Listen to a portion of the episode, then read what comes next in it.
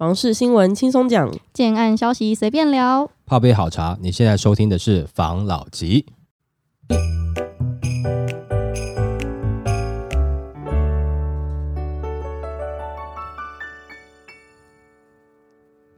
关心你的房事幸福，我是房老吉。我是大院子。我是茶汤会，在今天的新闻开始之前，想跟大家说一个消息，就是我们在五月二十四号会有新的建案开箱影片上线喽，也欢迎大家到我们的 YouTube 频道防老集来收看哦。那我们就开始今天的主题吧。最近这个房市反转的现象，本来觉得市场应该再有更多愿意释出优惠讯息的建案，但是好像没有如预期的多。那我就看到一个新闻，他有去分析这个原因，来跟大家分享一下。建商脚麻了，房市差，但低首付建案却意外少。过去房地产市场景气差的时候，往往会冒出一拖拉苦的低首付建案，但是从去年年中到现在，房市买气惨淡，已经将近一年。市场上虽然偶有低首付案，只是数量有限。最近在看房子的朋友们，也许有低首付建案不多的感觉，而且看来看去，大多是特定建商旗下的建案，选择性不大。难道其他的建商都像阿妈一样脚麻了，对低迷的买气没有感觉吗？其实实际的情况刚好相反，中小型建商眼见销售低迷时间持续那么久，心里早就已忐忑不安，但却无法像以往那样子推低首付。关键可能在银行身上。前几波房市空头，央行对土建融管控会较宽松，建商可以取得较高成数的土建融资。但现在的状况却截然不同，土建融五成上限的限贷令并未松绑，再加上国营雨天收伞，非优质客户申办融资可能会被刁难。有的银行甚至要求业者的预售案销售率需达到一定的门槛，才愿意拨付建融。那由于融资的贷款成数下降，筹资相对不易，又逢央行连连升息，目前建筑融资贷款利率已达到二点七五 percent 至三 percent。建商推案成本明显提高，在自有资金需求上扬以及资金成本走高的情况下，建商当然会把资金优先用于建筑工程，同时还希望勾足缴足首付款、工程款。受到上述原因冲击，部分的建商难有余裕去推低首付。但消费者而言，因房价正处于高档修正的缘故，现在购买低首付案却承担房价下跌的风险。但对建商而言，却必须承受房价下跌与退户的双重风险。原因在于，低首付建案固然好卖，但却不见得容易交屋。一般情况下，消费者退户，则建商最多可以没收总价十五 percent 的违约金。不少消费者舍不得巨额损失而咬牙交屋，但五 percent 的低首付加工程期零付款的建案，消费者顶多只会被没收五 percent 的违约金。一旦交屋，房价下跌超过五 percent，很可能就会选择断尾求生，索性放弃首付款而不交屋。如果交屋率过低，建商又得委托代销重新销售，必须再付一次代销佣金，而且房价下跌损也需自己吸收，利润平白被吃掉。那也就是说，低首付建案对买卖双方来说都是有点赌的成分存在，谁赢谁输，完工交屋的时候就会一翻两瞪眼。用低首付建案的建商，应该体质也要是很不错，很不错，才有办法去做这样子的优付方案嘛。很多市场上的建案没有做这个低首付，也是情有可原呐。前阵子不是有个议题，大家说要担心这个预售屋烂尾楼吗？其实这不是你可以看到的吗？如果说他有办法现在做低首付的，就代表他的资金链是完整的，烂尾楼的比率比较低啊。我不能讲说绝对不会，但比较低，这个是你一个可以参考的点。像这样子的消息，你看到的时候，你自己就可以去用反面的方式去思考一下。也就是说，现在很多推出来能够承受低首付这样方案的建商，同样的呢，它的财务结构应该是完整的，因为它没有过度的依赖银行的土建融。过度依赖银行土建融，你可以看到它新闻内容也有讲。我觉得不是对每个建商来讲都是赌哦，因为有的建商觉得它可以这样子，但是有的建商会觉得是赌是什么呢？因为我完全都必须得靠土建融，然后呢，我又怕交屋你又交不过啊！如果说你直接断头了，那我建商会有问题。以自助客来看，各个点看起来是不是这样子的建案？你是不是要多思考一下？他是不是资金第一个 不太充足？他是不是担心他的交屋会交不过？他是不是担心他的客户都是投资客？好，当然没有错。现在整体的方式是比较冷，有的时候过多的担心，那你就可以看出来，因为他会担心的点，一定是他现实状况他有可能会面临到的点。那这些点他都必须得担心的话，也许他在断尾楼的成分上面，不能讲说他会，因为都是不愿意的。但是你会感觉风险好像较高一点。有些建案推出低首付啦，或者工程零付款等等的，建商愿意赌。但也可以换个角度来讲，你稳输你会赌吗？不会啊，不会嘛。那什么样状况你会愿意赌？你觉得你的赢面大吗？那也就是，要么他觉得他自己钱很够，要么他觉得他的东西不错，或地段不错，他用心在盖，到时候交屋不太有问题。他也不是说急着成交，后来他也会跟你谈，他觉得哦，对你大概也是他的目标客户，那有可能就会成交。所以在这个时间点，假设你刚好看到的是大型建商的，那可能当然他推出这个对他来讲是不痛不痒了。但如果说是一些中型、小型的建商，那他愿意推出，可想而知，他对于自己的建筑到时候要交屋，应该是有信心的，不会说哦，我的这个产品都是投资客在炒作啦。也就是说，可能他的产品比较偏自住客一点点，而再来是，他也不会怕说他交屋到时候交不过啊，他也不会担心他资金断裂啊。这样子的产品，你可不可以去看呢？也许可以，因为大型的建商的建案，它还是可能会有一些中长期的投资客在，也不是说投资客不好了，跟投资客住也没有不好啦。投资客他有可能他不是自己住，他必须得出租。如果说在你隔壁，你好不容易熟悉的一个邻居，结果又换了。如果说再来的邻居你不喜欢，你该怎么办？来这边租房子的邻居，他不一定会想要跟你打好关系，闹不爽我就搬走嘛。那如果说是住在这边的话，或多或少了邻居的情分啊，会稍微顾一下。当然也有那种是左右邻居是一辈子仇人的啦，也有了，都有这种风险在了。多数人很多不太喜欢投资客的案子，就是你不知道最后他会租给谁。那如果说他租的是你会觉得不是很喜欢的租客或害怕的租客的话，那你就是紧张了嘛。这个时间像这个新闻等于给你一个讯息，那你可以去看这样型的建案。这个时间点他能够拿出来，也就是说他对于银行的依赖不是这么高的，可能对自己也是有信心的，好不好？好，好，来下一则。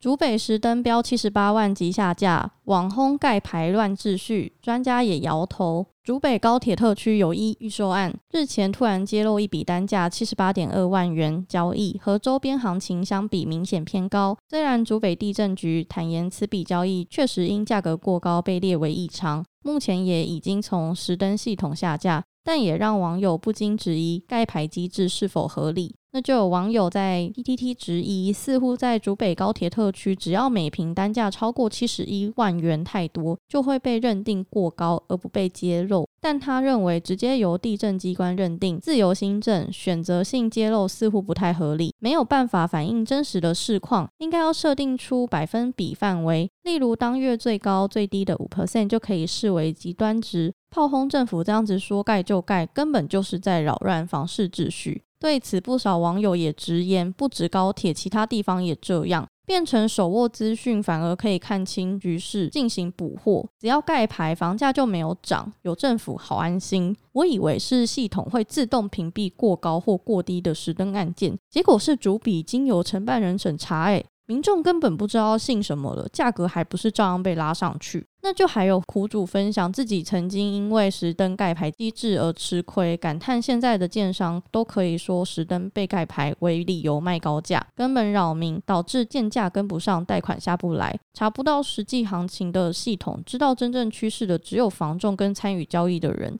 资讯不平等就是在害死中低层百姓。市场明明在涨，结果一念之差就错过了买房时机。那专家就指出，过去确实常有揭露价码过高，在实登记录上被消失的情况，包含了台北市、新北市、台中市都有案例。那虽然官方解释不托申报资讯有疑虑等说法，倒也不无担忧舆论造成房市波动的考量。他认为，实价资讯为国内民众观察房市的最主要来源，房产又常是国人最重要的资产所有，影响所及其资产增减与赚赔不可小觑，反映真实状态乃政府初衷。若物件因为特殊状况造成突出的价码，不妨特别备注。毕竟当前房价过高为不争事实。即便盖牌超高价位，整体房价还是趋高，且媒体常第一手就以先做新闻披露、欲盖弥彰，反而让市场讨论推升房价走高的话题。时价资讯成为房市走高的证据，也提醒政府单位在包含税制上的改革、租屋投资市场的控制、薪资所得的增加、实平制推行等治本项目。都得更为全面。针对数据公布的策略调整，并没有太大意义，还沦为画饼，辜负透明化的原始本意。